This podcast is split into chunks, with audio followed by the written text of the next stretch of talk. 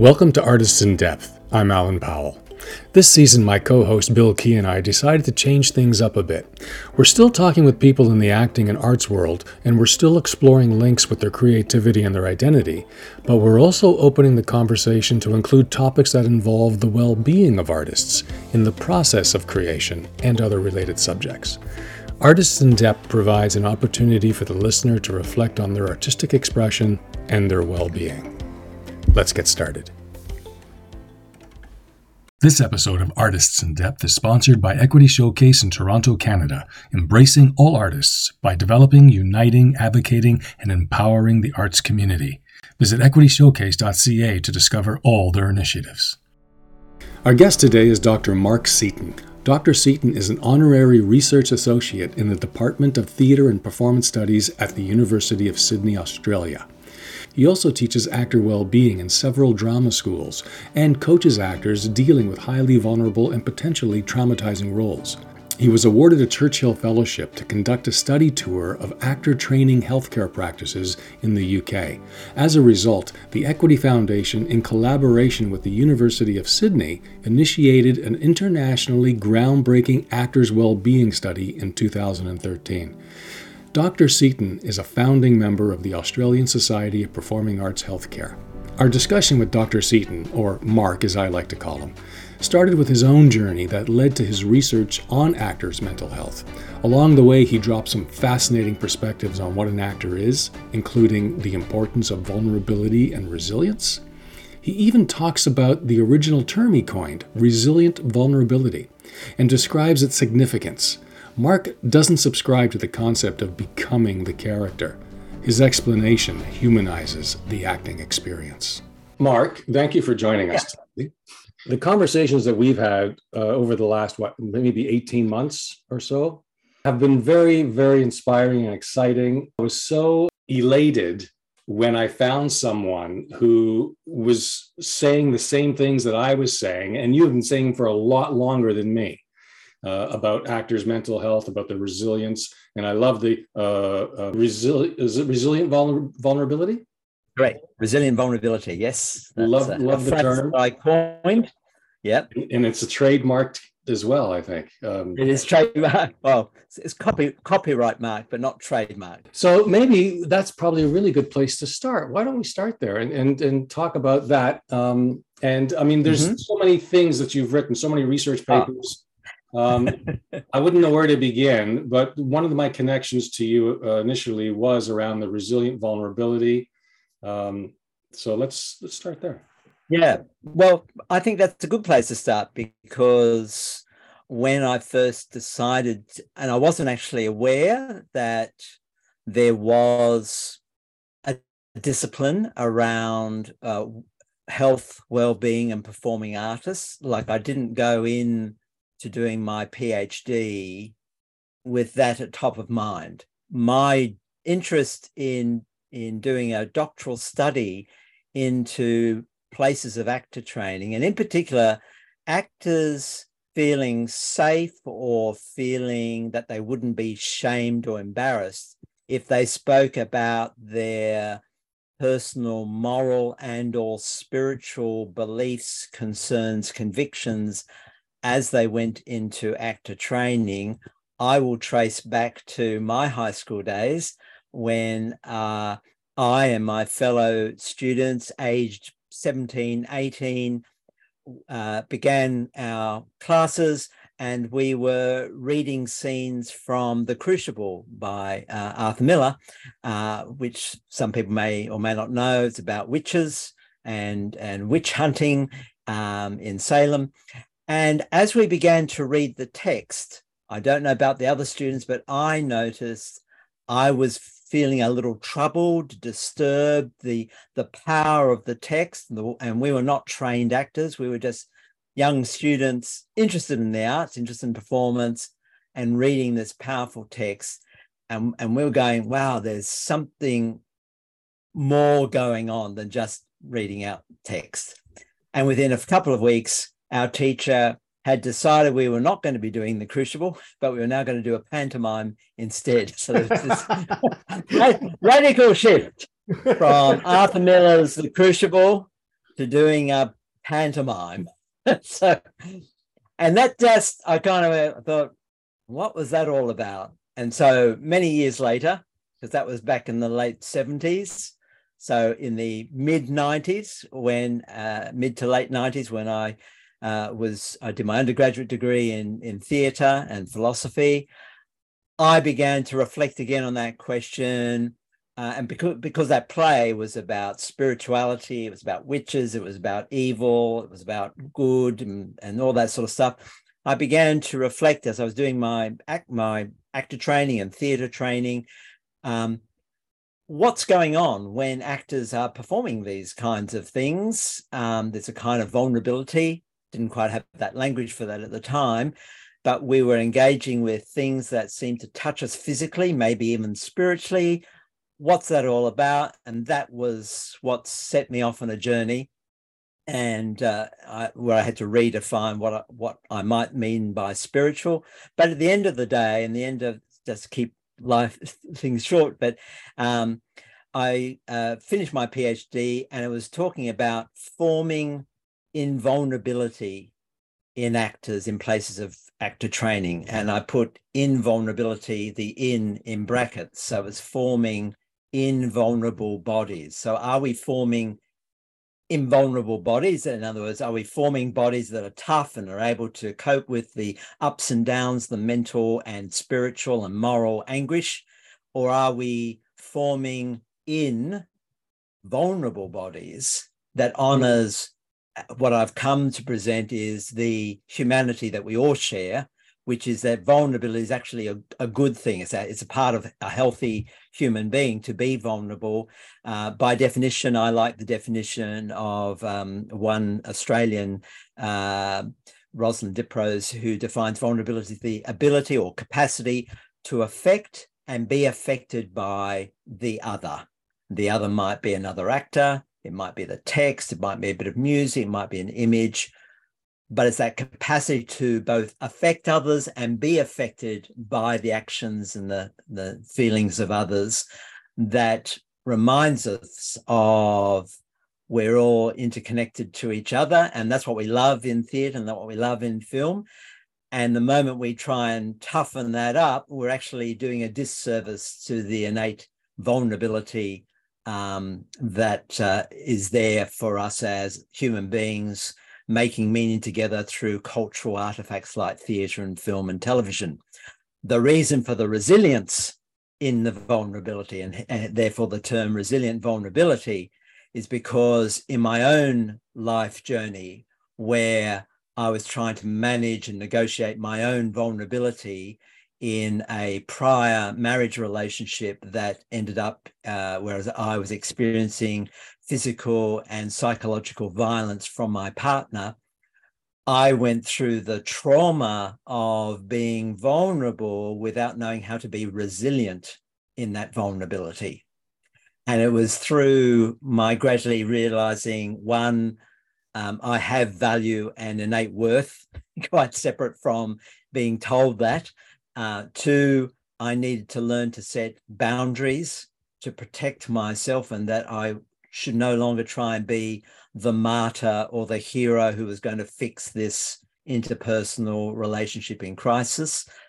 It was those things and a few other things that led me to a body wisdom around how do I learn to be resilient in my vulnerability so that I can be vulnerable again in relationships, in connection to others, where I had learned I had needed to survive by protecting myself, cutting myself off, shutting myself down so I didn't feel the pain and could just keep on surviving.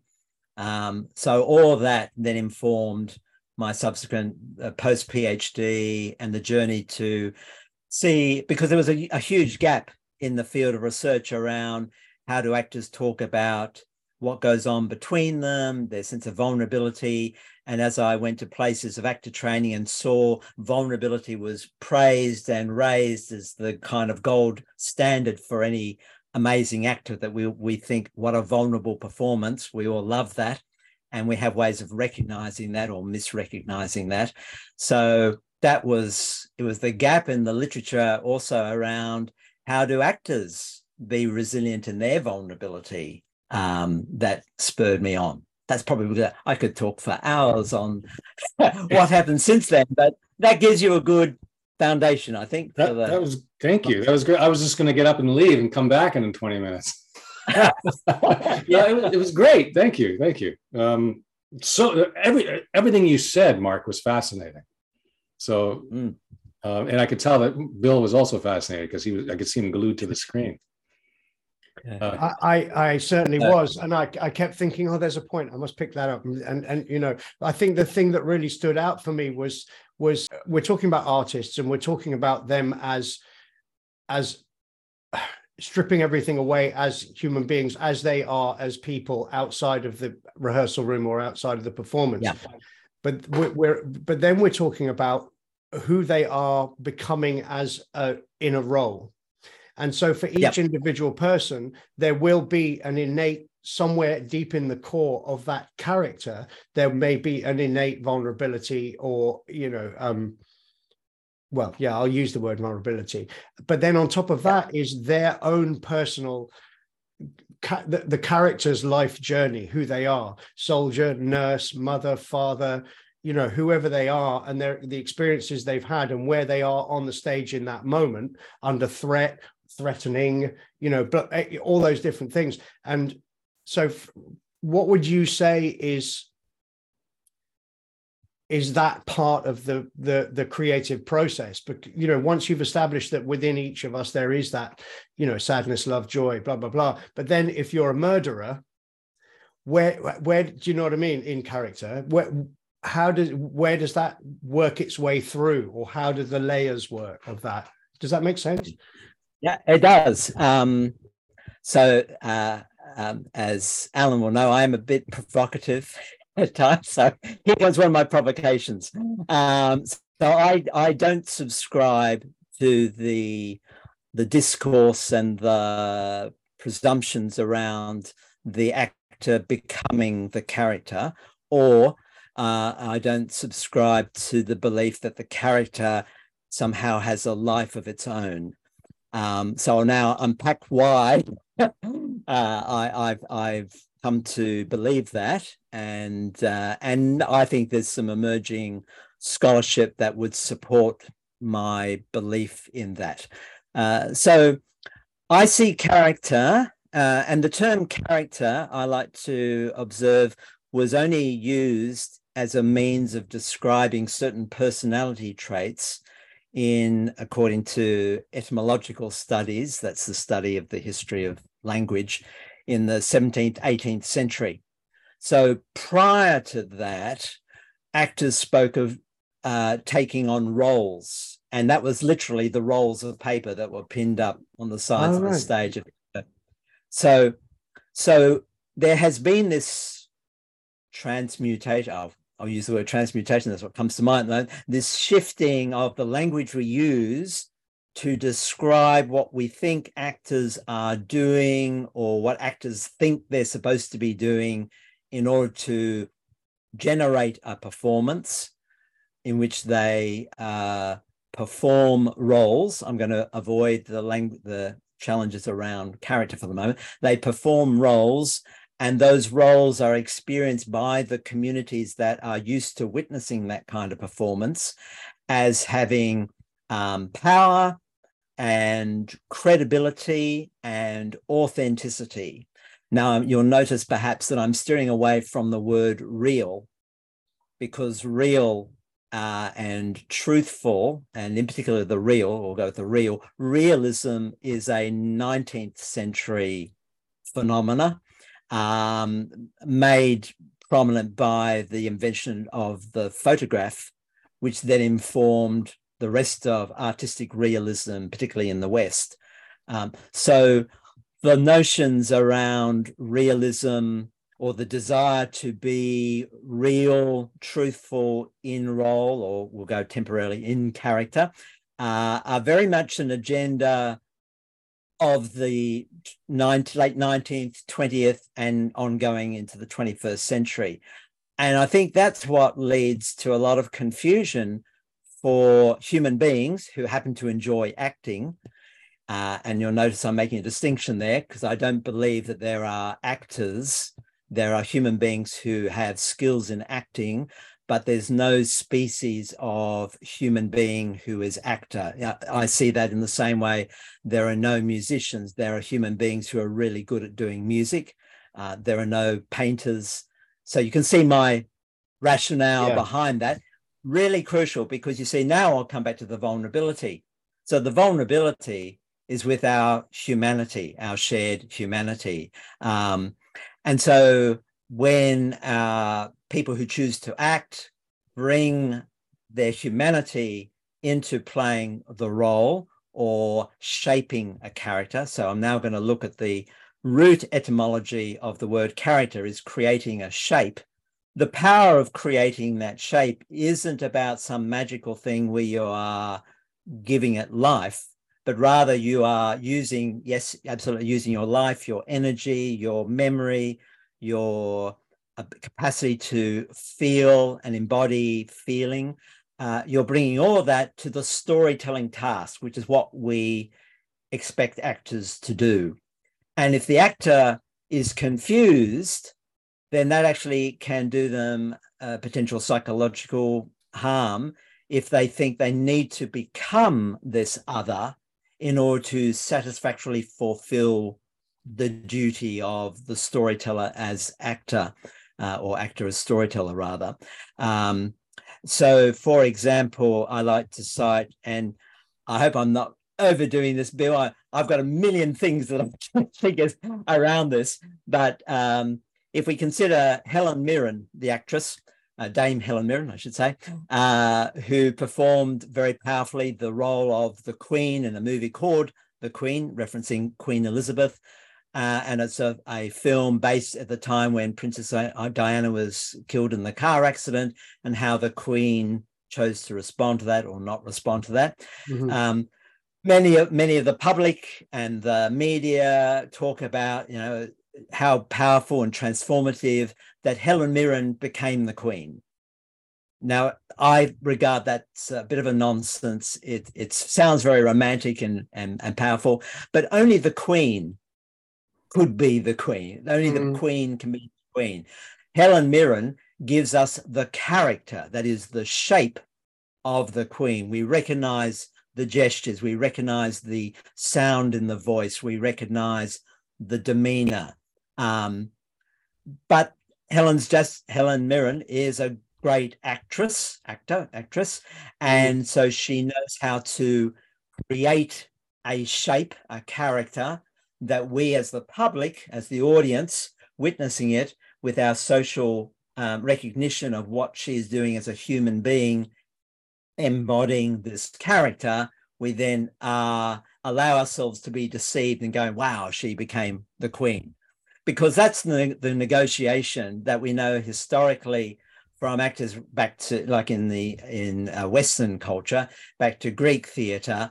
There is an agreed yet unspoken notion that the actors who come onto the stage and create these shapes that we recognize as kings and slaves and whatever, we know that they're pretending, but we allow them to pretend in order for it to feel real.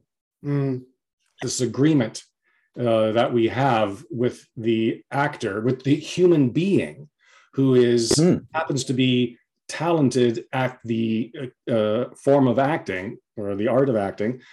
All they're doing, really, the actor is just showing up, being present in all their senses, so that they can receive whatever they need to receive in order to play. So, yes. And I believe, just to add another rich dimension to show why we need actors and why actors' vulnerability is crucial to this, is it's their capacity to affect and be affected by. So it's not just anybody who can learn lines, speak them, and be present. It's the be present part that's the particular trick.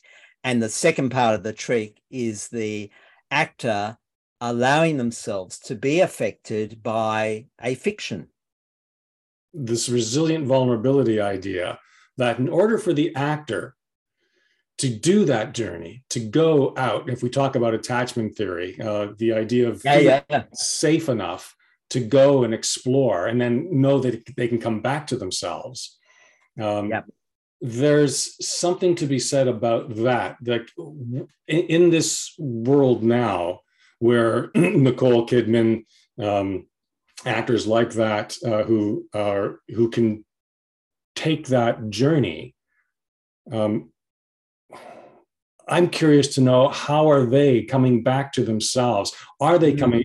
Are they finding it difficult to come back to themselves? Is there a process?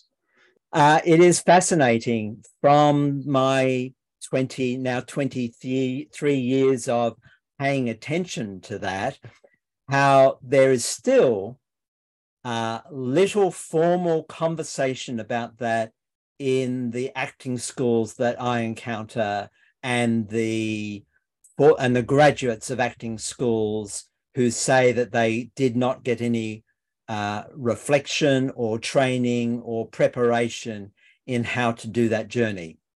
And I think this is important to note, that actors sometimes recognize that the journeys they go on, they can't unjourney the journey. What they at best they can do is decide which bits of the journey they will embrace and be informed by, and I mean literally informed by and shifted by and moved by, and carry that on in their human journey. And then there'll be other parts that they want to let go of as quickly as they could, despite there being clear challenges. And our Australian Actor Wellbeing Study, conducted in 2011-12, report came out in 2013, identified 38% of actors had challenges in debriefing from the roles that they took on without, and were sometimes significantly traumatized by the roles they took on. So 38%, that's 1/3 now. That could mean the other 2/3 either never play traumatizing roles. It's one possibility. And maybe if you're good at attracting potentially traumatizing roles, you tend to get them. I know that was the comment we had from some actors bemoaning that, I always get the suicidal characters, I always get the depressed characters. So maybe there's something else going on there. But also there is still a degree of shame, guilt around an actor admitting that they don't know how to do that, even though it's not being taught, even though it's not kind of official, this is the official way to do it, because I guess it is in one sense peculiar to each embodied human being. It's a really profound and significant issue, and I will continue to advocate for us to do the scientific research around it, which also calls into question how we think actors should create such roles. I think that's long overdue for review, and making it now appropriate, necessary, safe, okay, no shame, no, oh, you aren't tough enough to do those roles, or, you know, the art, I must suffer to be an artist. All that stuff is up for review. The thing that's coming to mind is the need for a professional, an experienced person, to be there in order to walk with that artist on their return journey. And aside from that, as in any other aspect of personal development or help, the person, the human who is good at acting, needs to enter that return journey with assistance voluntarily. Do you know what I mean? So if I put that correctly. So a person may feel like, well, I don't need any help getting back from this place. From the work I've done with actors, where I've helped them in that processing debriefing part of the effectiveness of the debriefing is how effective the warm-up practice is. And Alan knows from his experience, what he's doing is helping actors set the stage, so to speak, for a process that will allow them to make a natural and healthy recovery journey with minimal ups and downs. So we need to have a holistic view around the challenges of debriefing from roles, rather than going, oh, we just need to look after that bit. And that's, in my opinion, is the wrong way to look at it. We need to look holistically. Yeah. And what just, I wanted to go back to what you were saying about Alan's work and about the journey into setting the foundations for the preparation for a role, which would lay the pathway for the return journey. And I think that allowing oneself to visit the vulnerability necessary for a role, that if you lay the foundations on the way in, then you're also making it safe to go to the places that would then create the performance, which is believable, for want of a better word. You know, if I could pick up on that dynamic, because for me, the imagery I like to use is actors desire to climb to the peaks of performance. And they love being up there, like they're in the flow, they're in the zone, and it's amazing and it's powerful and they're kind of going for it and it's intense. But we actually, as human beings, are not designed to live up in the heights of performance. We actually have to reacclimatize to the everyday. And so, as you were saying, what Alan is doing and some others are doing is helping actors acclimatize healthily, step by step, safely, so they have confidence when they're away from the support person to know how to do that, to give the peak performance, the flow, and then know how to do the reacclimatizing to be able to go home after a day's shoot and be with their family, their friends, and then come back the next day and do it all again. Sometimes I think we unhelpfully talk about actors being blocked when it may be more a question of an actor feeling secure in their capacity to experience a range of feeling states and be able to self-regulate when it's appropriate to self-regulate. So be able to enter deeply into feeling is not easy for people if they've been judged in their childhood or in past experiences for being too quick to show certain feelings and being told you mustn't do that, and they went, oops, shut down. But then they're made by certain actors or directors to kind of, you know, push them over the edge as though that was the right thing to do. I don't think so, and I know Alan would agree with that, but it's much more about creating the right conditions for the actor to understand, oh, that's why I haven't been able to really tap into that feeling state with a sense of ease and freedom to feel deeply. And I know that from my own life experience, where it was not safe for me to show certain feelings because I would be attacked for showing joy, because my partner could not go to that place.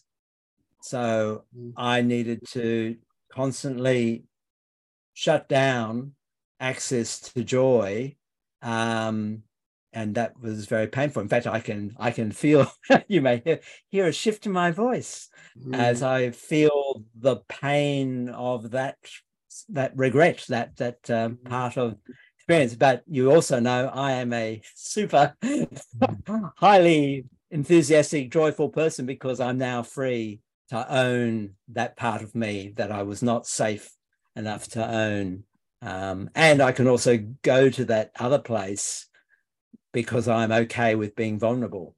Exactly. There you go. You see, so you just demonstrated to us resilient vulnerability. Yeah. Yeah. I can also do that with a sigh. Thank you. What a great place to end. Yes. No, thank you. Thank you for that. It's been fascinating. There's been so many things that were said, and it's like we could go on. We could do this like every week. If you've been inspired or moved by what you've heard on today's podcast, I invite you to visit our website, artistsindepth.com. There you can sign up for podcast reminders, get in touch with us through email, or connect with other like-minded artists by sharing your thoughts on our blog and joining our community and finding out more about our initiatives. It's free and it's rewarding. Until next time. This episode of Artists in Depth is sponsored by Equity Showcase in Toronto, Canada, embracing all artists by developing, uniting, advocating, and empowering the arts community. Visit equityshowcase.ca to discover all their initiatives.